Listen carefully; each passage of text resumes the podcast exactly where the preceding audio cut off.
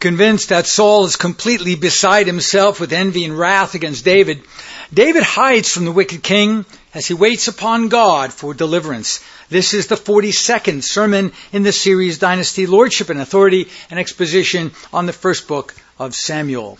Our Old Covenant reading coming from Samuel in chapter 20, the first 23 verses, the first 23 verses, Samuel chapter 20, verses 1 through 23. Beloved of the Lord, this is the word of God unto us this morning. By inspiration of God, the prophet writes, And David fled from Naioth in Ramah, and came and said before Jonathan, What have I done? What is mine iniquity? And what is my sin before thy father, that he seeketh my life? And he said unto him, God forbid, thou shalt not die. Behold, my father will do nothing either great or small, but that he will show it me and why should my father hide this thing from me? It is not so. And David sware moreover and said, Thy father certainly knoweth that I have found grace in thine eyes. And he saith, Let not Jonathan know this, lest he be grieved. But truly, as the Lord liveth, and as thy soul liveth, there is but a step between me and death. Then said Jonathan unto David, Whatsoever thy soul desireth, I will even do it for thee. And David said unto Jonathan, Behold, tomorrow is the new moon, that I should not fail to sit with the king at meat. But let me go that I may hide myself in the field unto the third day at even. If thy father at all miss me, then say, David earnestly asked leave of me that he might run to Bethlehem, his city, for there is a yearly sacrifice there for all the family. If he say thus, it is well, thy servant shall have peace. But if he be very wroth, then be sure that evil is determined by him. Therefore, Thou shalt deal kindly with thy servant, for thou hast brought thy servant into a covenant of the Lord with thee. Notwithstanding, if there be in me iniquity, slay me thyself. For why shouldest thou bring me to thy father? And Jonathan said, Far be it from thee, for if I knew certainly that evil were determined by my father to come upon thee, then would not I tell thee? Then said David to Jonathan, Who shall tell me? Or what if thy father answer thee roughly? And Jonathan said unto David, Come, and let us go out into the field. And they went out, both of them, into the field. And Jonathan said unto David, O Lord God of Israel, when I have sounded my father about tomorrow any time, or the third day, and behold, if there be good toward David, and I then send not unto thee, and show it thee, the Lord do so much and more to Jonathan. But if it please my father to do thee evil, then I will show it thee, and send thee away, that thou mayest go in peace. And the Lord be with thee as he hath been with my father. And thou shalt not only, while yet I live, show me the kindness of the Lord, that I die not, but also, thou shalt not cut off thy kindness from my house forever. No, not when the Lord hath cut off the enemies of David, every one from the face of the earth. So Jonathan made a covenant with the house of David saying, let the Lord even require it at the hand of David's enemy. Jonathan caused David to swear again because he loved him, for he loved him as he loved his own soul. Then Jonathan said to David, Tomorrow is the new moon, and thou shalt be missed because thy seat will be empty.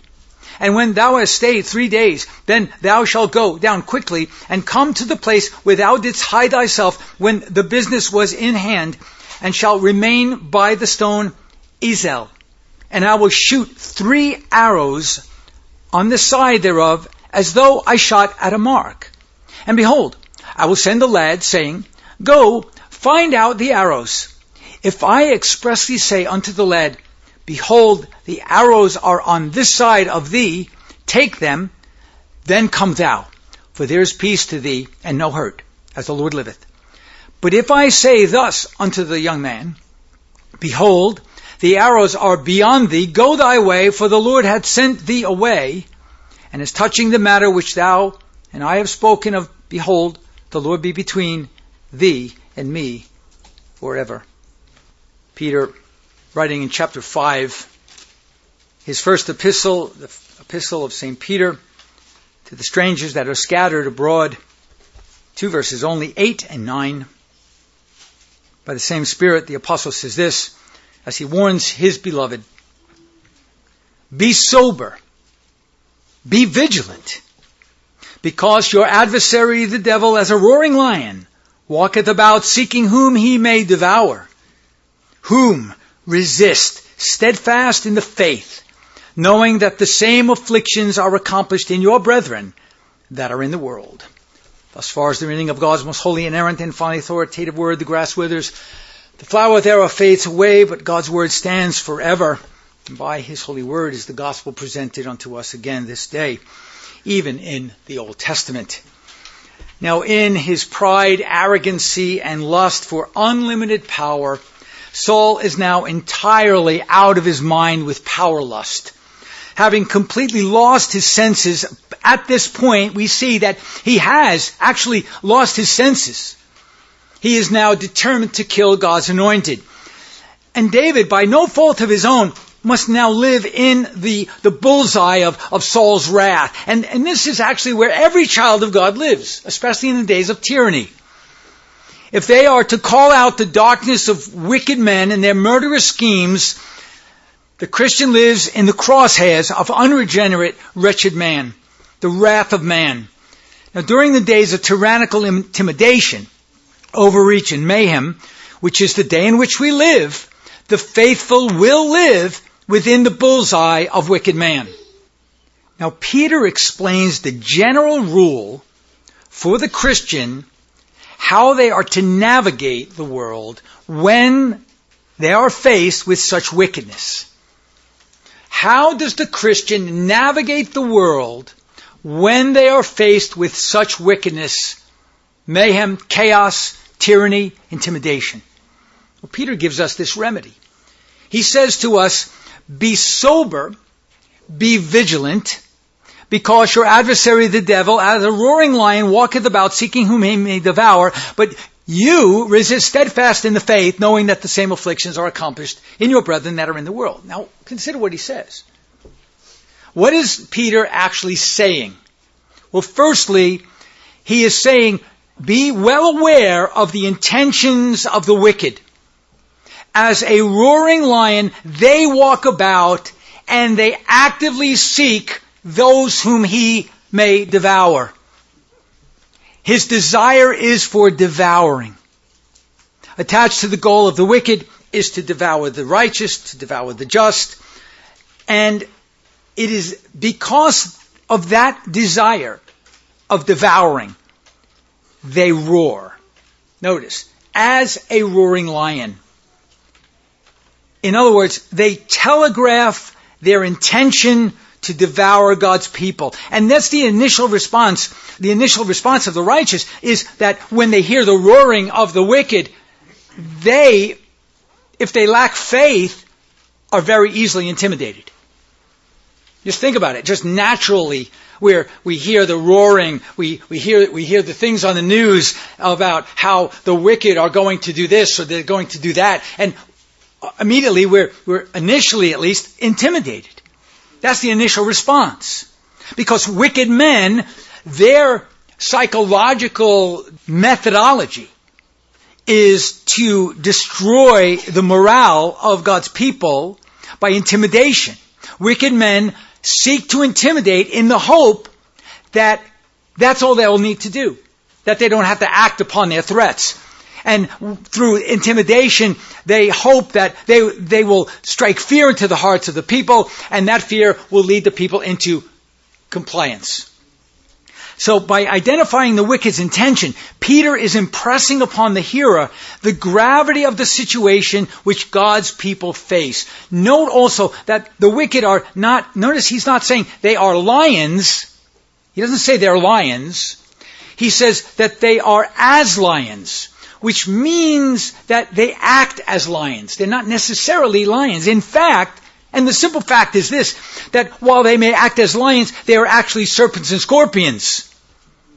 And they have their abode in the dust of the earth, slithering and scheming for the destruction of God's people.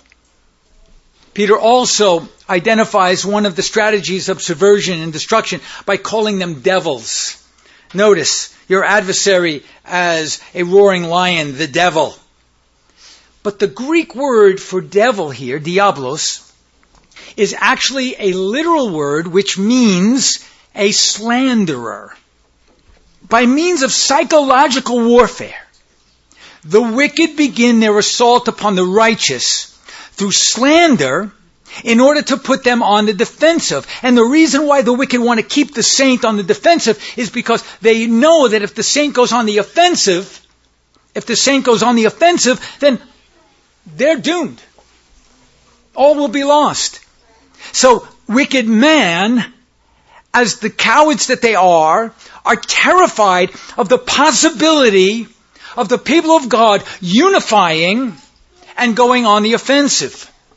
Because it is through that offensive maneuver of God's people that the wicked will be destroyed. Remember, when David slew the giant, everyone unified behind him. And that's when the Philistines were destroyed. And so in order to keep the people of God on the defensive, they either silence the church or take over the church or administer false gospels of hope, which blinds the eye of the people from really what's going on and what is required to stop it. The second thing that Peter teaches is this. Sobriety is the key. Spiritual sobriety is the key. Panic is dangerous. When we listen to the wicked of the world, the roaring of the lions, of the serpents and the scorpions, and we begin to panic, that's a problem. So Peter says, don't panic. Be spiritually sober. The way we deal with the wicked is through spiritual sobriety, which is the opposite of being a, in a drunken stupor. Drunkenness, spiritual drunkenness, hijacks clear and precise thinking. When one is drunk, all natural inhibitions, when one is physically drunk, that is, all natural inhibitions are suspended, leaving the drunkard open for compromise and subversion. Christians must be resolute and calm in the face of threatenings and slander. So they have to be spiritually sober, sober minded, well balanced. Peter then says this that the Christian is to be vigilant. Literally, that means watchful. The saint is to be watchful. In other words, wake up and be watchful to what's going on around you, understanding the orchestration of God in His providential dealings, and understand how you are to respond to that providential orchestration of all things. So the saint is to be watchful. He is to be awake to the situation as at hand. Adam Clarke in his commentaries explains that the wicked are, are always awake. They're always awake. They're always looking around. It's the Christian that seems to be sleeping. And therefore, if the wicked are awake, we must be awake. Christ warns what happens when the righteous leave off watchfulness. Christ warns that when the righteous leave off watchfulness, trouble begins. Notice Matthew 13, 24 and 25. Another parable put he forth unto them, saying, The kingdom of heaven is likened to a man which sowed good seed in his field.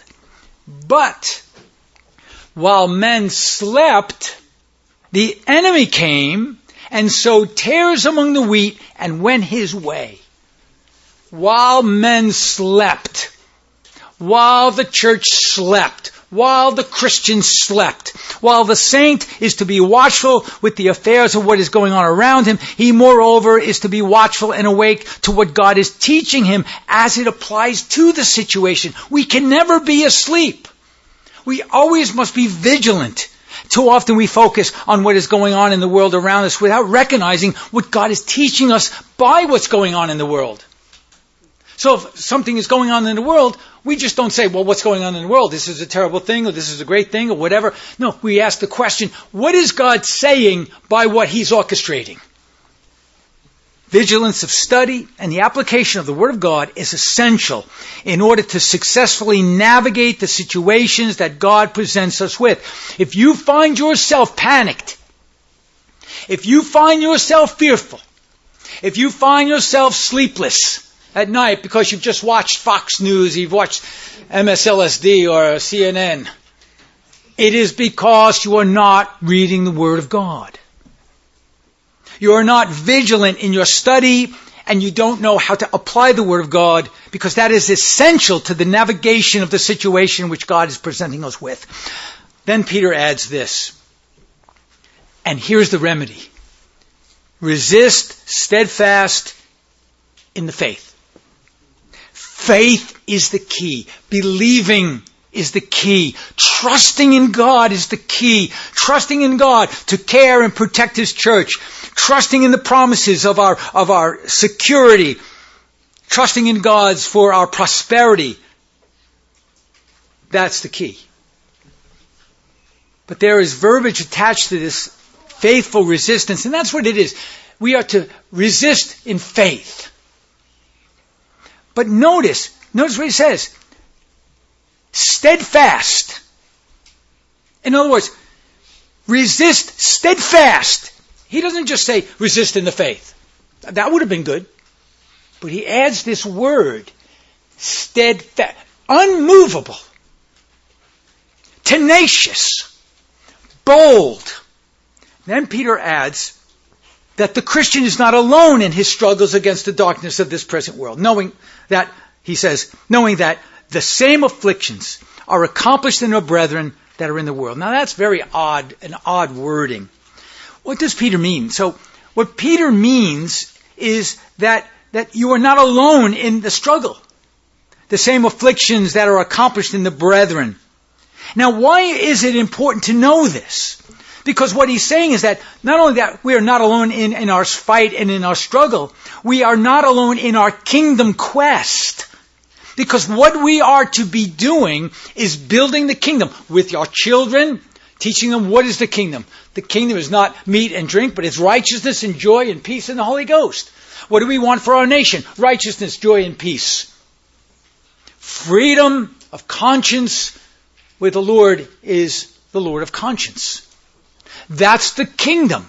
That's the, the components of the kingdom. So what he is saying so what he is saying is that we are not alone in our fight, nor are we alone in our kingdom quest. We share with all Christians in every place in this struggle, and therefore, as we share in the afflictions and the trials, we will share also in the victory. Adam Clarke explains further. He says, it is the lot of all the disciples of Christ, and I know you're not going to like this, I don't know who likes this, but this is the key. It is the lot of all disciples of Christ to suffer persecution. That's why the true church is so much of a remnant. He continues. The brotherhood of the Christian church everywhere is exposed to the assaults of men and devils. You are persecuted by the heathen among whom ye live, and from among whom ye are gathered into the fold of Christ. And the reason why we are persecuted and tried and tested is so that we might look to Christ, not to our own strength. Peter confirms Clarke's interpretation in verses 10 and 11. Notice, he says, But the God of all grace, who hath called us unto his eternal glory by Christ Jesus, after that ye have suffered a while, he will make you perfect, established, strengthened, and settled. To him be glory and dominion forever and ever. Amen. So it is necessary for us to go through trials, whether it's individual trials or, or health issues or national issues or whatever. It's necessary for our maturation. The Reverend Scott adds this very important observation. Notice what he says.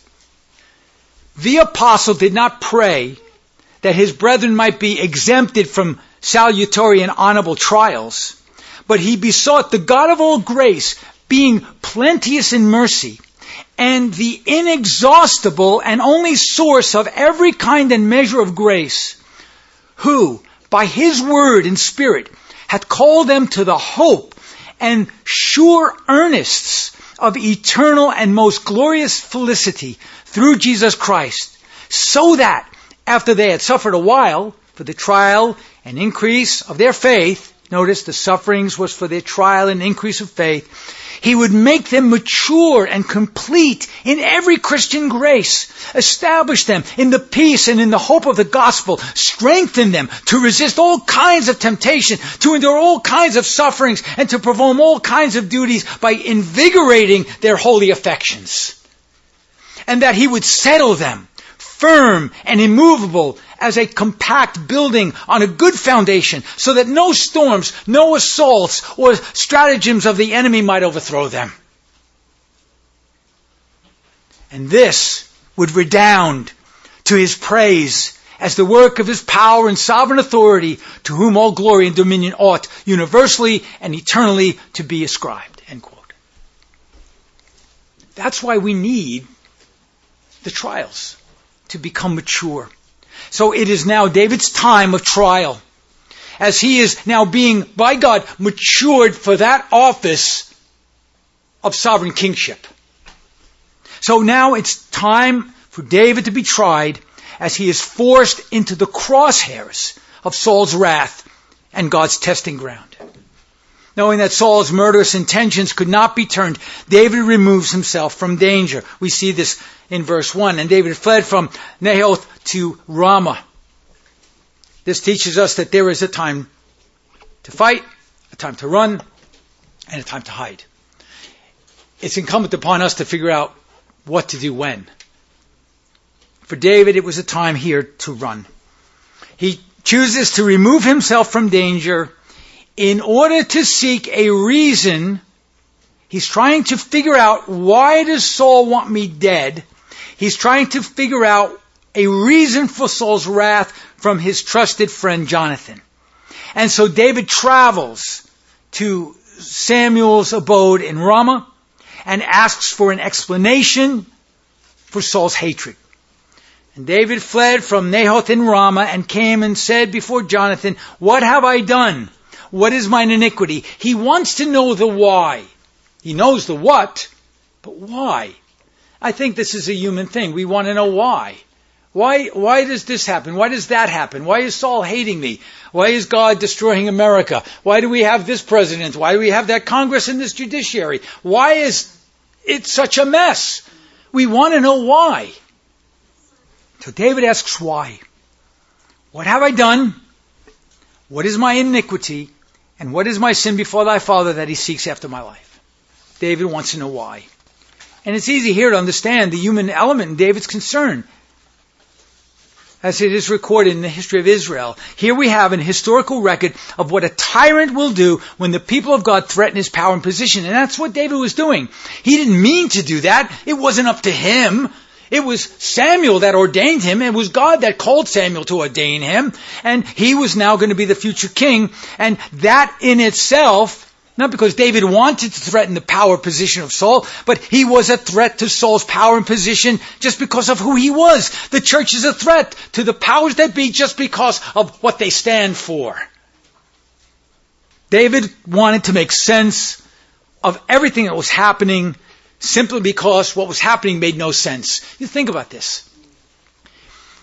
The church is the foundation of all righteousness, all ethics, all good. Why would the wicked want to destroy the church? The church is the, the foundation of culture, it's the foundation of society. It's the foundation of the family. It encourages the family. It encourages children. It encourages the raising of children. It encourages community and unity. Why would the wicked want it destroyed? That's what David was asking. The actions of a tyrant, in David's mind and in our mind, makes no logical sense other than a quest to satisfy a single man's lust for control over others. David knew what was happening. He knew very well what was happening. Probably better than Jonathan. He just wanted to know why. And it is the why that he couldn't understand. And he was unable to understand the why because he was trying to understand it logically.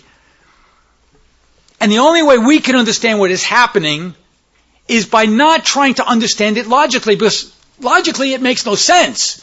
In fact, when you could put a man for a woman and a woman from a man and do all of this crazy stuff, logic goes out the window. So to try to make sense of anything that's going on in the United States and in the world, logically, makes no sense. The only way you can understand the why is because men are evil and God is judging the nation because the church has been so silent. The answer to the question of why, why do the wicked persecute the just, is painfully clear. So let's answer that question in several particulars. Why do the wicked persecute the just? First, the wicked persecute the just because they love darkness and hate the light. Knowing that they're, and this is important, they know their deeds are evil. In their conscience, they know that their deeds are evil. And knowing that their deeds are evil, they hide in the darkness so as not to be exposed. Secondly, the wicked persecute the just as a result of their hatred of anything that is good and godly. And the people of God, the Church of Jesus Christ, that ordained, holy, sanctified institution represents God and all that is good and godly. Thirdly, the wicked also persecute the just as a result of their hatred against God himself because they want to be God. And since they can't be God, they try to kill God, but they can't kill God, so they kill the witness of God, the church, so they could claim to be God himself. But the state is not God. Number four, connected to the idea of the wicked's hatred toward God, they want to be as God, defining for themselves what is good and what is evil. This is good, this is evil. It makes no sense of what they're saying because they're putting good for evil and evil for good, but they want to redefine things. When God put Adam in the garden, he was told to define the animals and he could define them properly because he was without sin at that point. But once he fell, his definition of good and evil was perverted. So sinful man wants to be as God and define for themselves what is good and what is evil according to their own perverted, sinful, and fallen, depraved nature. And in order to be God defining reality, notice, today wicked men are defining reality according to their own depraved mind. This biological XY chromosome is really an XX chromosome. Doesn't make sense. This conception in this woman is not a real person. Doesn't make sense. They're defining things according to their own lust, their own depraved mind. And by redefining the world in their image, they're seeking to dominate the entire civilized world, brainwashing the entire civilized world, trying to eliminate God, or at least the witness of God, so that they could be God. And this is what is happening all around us, simply because we have been silent. Number five, the mind of wicked man is in utter ruin and chaos. If you don't think we live in a world of chaos right now, then you haven't been observant. You've been sleeping.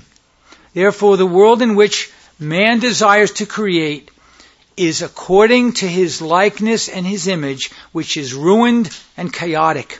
Now, rather than creating a utopia, because of his perversion, because he is chaotic and in ruin, he invariably creates a dystopia of misery and chaos. And the problem for unregenerate man is that God and his church stands in the way. And the only way to reconstruct the world according to the mind of sinful man is when the church is either compromised, silenced, or eliminated.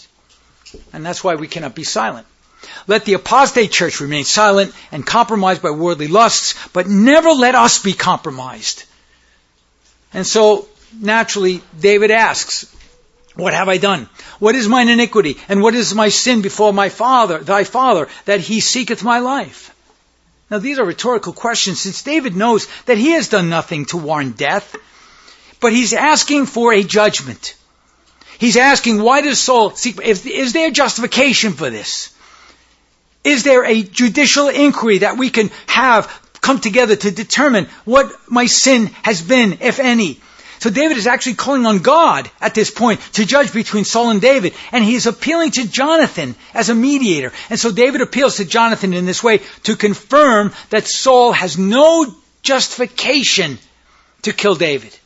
But the real confusing issue is this. Why is David so panicked? I mean, you think about David, and I, I look at David, and here's this young shepherd boy, now maturing, ran alone single-handedly kills the champion of the Philistines, but at this point, he's panicked. So why is he so panicked that Saul wants to kill him when not long ago, fearlessly, he faced the menacing giant of Gath?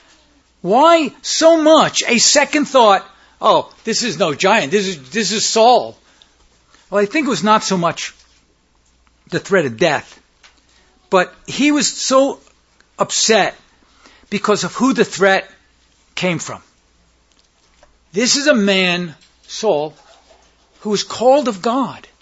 He was ordained of God. He was placed in kingship authority over all of Israel. And this was not just some uncircumcised Philistine, this pagan who David could just face off with and easily kill, as he had done so many times. This was God's anointed. This was the king of Israel. This was David's king. This was David's father-in-law, who had just until recently had loved David. So he's questioning what changed? Why the betrayal? And this is the cause for David's concern. He could not just stand and face off against the king to defend himself. He had to run. He had to remove himself. He would not touch the Lord's anointed. So thinking that Saul would continue to confide in his son, Jonathan responds, and he said unto him, God forbid that thou should not die. Behold, my father will do nothing, either great or small, but that he will show it to me. Why should my father hide this thing from me? And he said, it's not so. My father is going to tell me everything that... Now, this was certainly not the case, and David knew it. Jonathan was about to be shut out of all Saul's secret dealings concerning the assassination of David. And David explains. And David sware moreover and said, Thy father certainly knoweth that I have found grace in thine eyes. And he saith, Let not Jonathan know this, lest he be grieved. But truly as the Lord liveth, and as thy soul liveth, there is but a step between me and death. In other words, he's not going to tell you what he really thinks. And hearing this, Jonathan pledges his allegiance. And then he contrives with David a plan. And David gives him an idea. Behold, tomorrow is the new moon, and I should not fail to sit with the king at meat. If thy father miss me, then say David earnestly asked to leave and go to Bethlehem, his city, for the sacrifice with his family. Now, if you remember, Saul said, You're not to leave the royal house. You're to be with me. You can't go back to your family. You are mine. I own you now.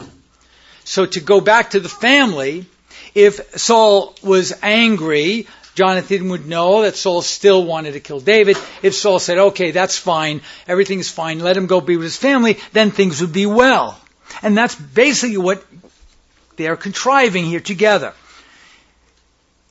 If he says it is well, thy servant shall have peace, but if he be very wroth, then be sure that evil is determined by him. So David then reminds Jonathan of the covenant that they made together and asks uh, Jonathan to deal mercifully with him. But if Jonathan can find any cause for David's death, notice what David is saying. He said, if you can actually find cause for my death, you kill me. If there be any iniquity in me, you slay me yourself. Why should thou bring me to the, my fa- thy father? Why should you bring me to Saul? Kill me yourself. So knowing, and, and David knows he has not committed anything worthy of death, David takes safety in his covenant with Jonathan. Now, we must now go beyond the historical realities and the practical lessons to understand the spiritual truths of the gospel in this narrative. As we have already pointed out, Saul is portrayed as a type of Adam and all of Adam's race that seeks to kill God's anointed, beginning with the Lord Jesus Christ. So as Adam was, Saul is. Adam was the first king within the Garden of Eden and the anointed of God in the same way that Saul was the first king over God's garden heritage, Israel, and the anointed of God. But once Adam sinned, he became the enemy of God. He became the enemy of Christ and his church. In the same way, at this point, as Saul now has become the enemy of David who represents Christ, because the wicked of the world will always seek the death of God's anointed.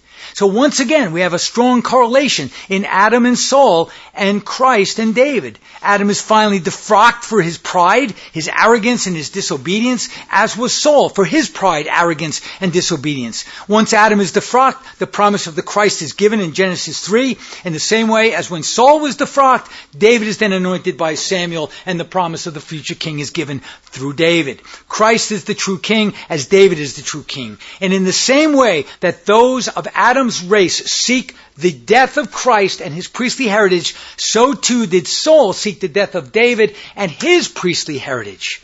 This correlation, this correlation is also factored into the reason why David refuses to lift his hand to kill Saul later on, because he waits on God to deal with the tyrant. Okay, so now the plan is set. The plan is set. Jonathan and David lay out the particulars. Jonathan says, Far be it from me, for if I knew certainly that evil were determined by my father to come upon thee, I would tell you. Okay, I'm going to tell you. Then said David to Jonathan, Who shall tell me? Or what if thy father answer thee roughly? How are we going to communicate? And Jonathan said unto David, Come and let us go out into the field. And they went both of them into the field, and they strike a plan. Jonathan says to David, when I have sounded or when I have figured out what the intention of Saul is, when I've searched out my father's intention about tomorrow, any time, or the third day, and behold, if my father seeks good toward you, then I will show it to you. But if it please my father to do evil, then I will show it thee and send thee away so that thou might go in peace and the Lord be with thee. Jonathan adds something else very interesting, knowing David will be finally coronated as king. Now, he knows this. Remember, he knows this. He pleads for David to show kindness to him and his posterity. Think about how important posterity is. Think about how important your children are, your grandchildren. Think about how important it is to raise a godly heritage. Jonathan knew that if things went sideways, and he somehow is taken up and killed, that David would not forget his children. This was the thing Jonathan lived for, to see his children prosper in righteousness. That is what every parent should want, every Christian parent should want. So, he says, when you are finally coronated as king, please show kindness to me through my posterity. Notice what he says. And thou shalt not only while I yet live show me the kindness of the Lord that I die not, but also thou shalt not cut off thy kindness from my house forever. No, not when the Lord hath cut off the enemies of David, everyone from off of the face of the earth. Just remember a remnant. Just remember my children. And even after he says all of the enemies of God are destroyed by the hand of David, remember my children. Now once these particulars are set forth, Jonathan seals this agreement by covenant with David for himself and his entire lineage in verse 16 and 17. And Jonathan caused David to swear again because he loved him, for he loved him as his own soul. So this covenant obligation was a legally binding oath. It was bound in the sight of God between David and Jonathan, which made David and Jonathan in the sight of God part of the covenant. And when David agreed to this, it was to agree that no matter what the situation or circumstance, the agreement would have to be kept. Nothing could go back, and David is an honorable man. He is going to have to keep that. He would then show kindness to Jonathan's posterity. If there was any violation of the oath, there would then necessarily be dire consequences, and David understood that as well. Jonathan then introduces David to the sign in which he will give him depending on what Saul's intention is. Then Jonathan said to David, Tomorrow is the new moon, and thou shalt be missed because thy seat will be empty. And when thou hast stayed three days, then thou shalt go down quickly and come to the place where thou didst hide thyself when the business was at hand, and shalt remain by the stone Ezel and I will shoot thee three arrows on the side thereof, as though I shot at a mark. And behold, I will send a young man, a lad, saying, Go and find out the arrows. If I expressly say to the lad, Behold, the arrows on, are on this side of thee, take them, then you can come out. For there's peace to be for you, and no hurt, and I swear, as the Lord liveth. But if I say this to the young man, behold, the arrows are beyond thee, don't get them, go thy way, for the Lord hath sent thee away, and Saul is desiring to kill you. Now consider the tactics of these covenanters. This is a secret code. And during the days of tyranny, secret codes are necessary. So Jonathan proposes a secret code, and this was a secret covert operation contrived for the safety of the righteous future king. It was a deceptive plan in order to preserve life. Deception in the face of tyranny is biblically sanctioned. Furthermore, this was that deceptive tactic against the tyrant and the tyranny of Saul, because deceiving of the enemy is not only permissible, but it's commanded when the saints are in danger from the wicked. And then finally, even though Saul was Jonathan's father, he had violated God's law and had become a murderous, lying tyrant, all of which freed Jonathan from any allegiance to him. He was no longer bound to be faithful to his father, the king, because his father had neglected his duty. Saul had put himself in the position of being deceived. He had put himself in the position of being an illegitimate lawgiver and king. And once Jonathan's actions showed him a most judicious and righteous man who kn- knew very clearly the difference between good and evil, even when it concerned his own father, he would then flock to David and leave off his father. Jonathan wanted a man who knew the difference between right and wrong, and that was not his father. Now consider again, why did Jonathan love David the way he did? Why did he love him? Why did he trust him to the extent of making a second covenant with him? Well, we're given a hint from chapter 18 when Jonathan is first introduced to David's heart and it came to pass when he, David, made an end of speaking unto Saul, that the soul of Jonathan was knit with the soul of David, and Jonathan loved him as his own soul. You see, David's actions, David's words revealed his heart. His was a heart for God, a heart for God's glory, His honor and praise. Furthermore, David's words show that he was sincere in his love for God's people. And as a trained and faithful shepherd, he would never leave them or forsake them. His words and his actions worked together. He was not just a professor of religion where he would say one thing and do another. He was not a hypocrite. And this is what thrilled Jonathan because these were the very same sentiments of Jonathan's own heart. David was not only justified by his words, he was justified by his actions, and he was able to draw others of like-mindedness by his words as well. And here's the lesson. By the language that we speak, we show what is in our heart. And those words are confirmed not by what we say, but what we do. Words and actions must work together. Notice what Jesus says. A good man out of the good treasure of the heart bringeth forth good things, and an evil man out of the evil treasure bringeth forth evil things. But I say unto you that every idle word that men shall speak, they shall give an account thereof in the day of judgment. For by thy words thou shalt be justified, and by thy words thou shalt be condemned. The Reverend William Jay adds this. He says, The scripture teaches that God's people will not speak lies, neither shall a deceitful tongue be found in their mouth. A part is put for the whole, and the quality of their speech is designed to express the inward temper of their minds. They shall be Israelites indeed, in whom there is no guile. Everything are lies with God that do not accord with the state of the heart, and only an upright spirit can maintain a deceitless tongue. The fruit partakes of the nature of the tree. What is in the well will be in the bucket. What is in the warehouse will be in the shop.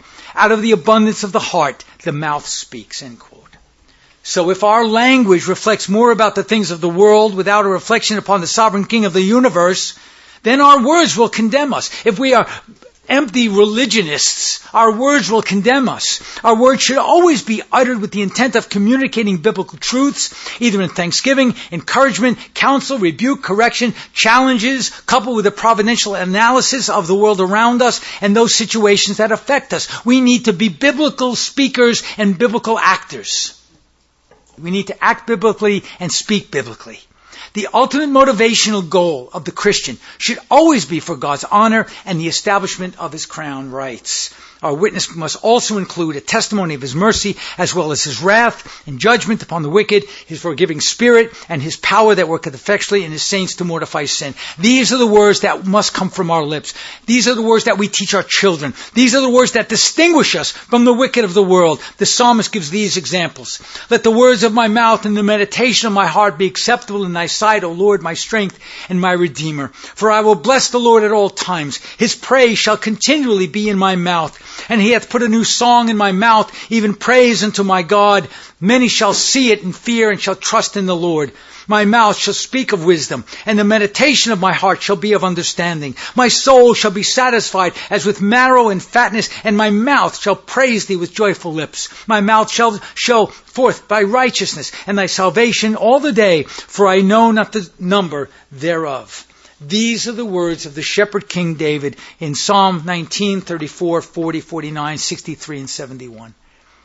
For he knew, God knew that David was a man after his own heart, and David knew himself to be a man of integrity. Now, before Jonathan departs to execute his plan, he tells David this And as touching the matter which thou and I have spoken of, behold, the Lord be between thee and me forever. So, in essence, he's telling David that the covenant agreement they made is a generational promise that has been witnessed by God Himself. Very serious. It was a blood oath of two men who had been yoked as Christian brothers by God's Spirit and by God's anointing and atoning sacrifice. And it was a bond that could never be broken, not even in death. In fact, it was a bond which would continue throughout many generations. We will continue next time as Jonathan searches Saul for his intentions against David and is very disappointed. This we shall do next time as we continue in our exposition of 1 Samuel. And this we shall do, God helping us, unto the praise of the glory of His grace. Amen.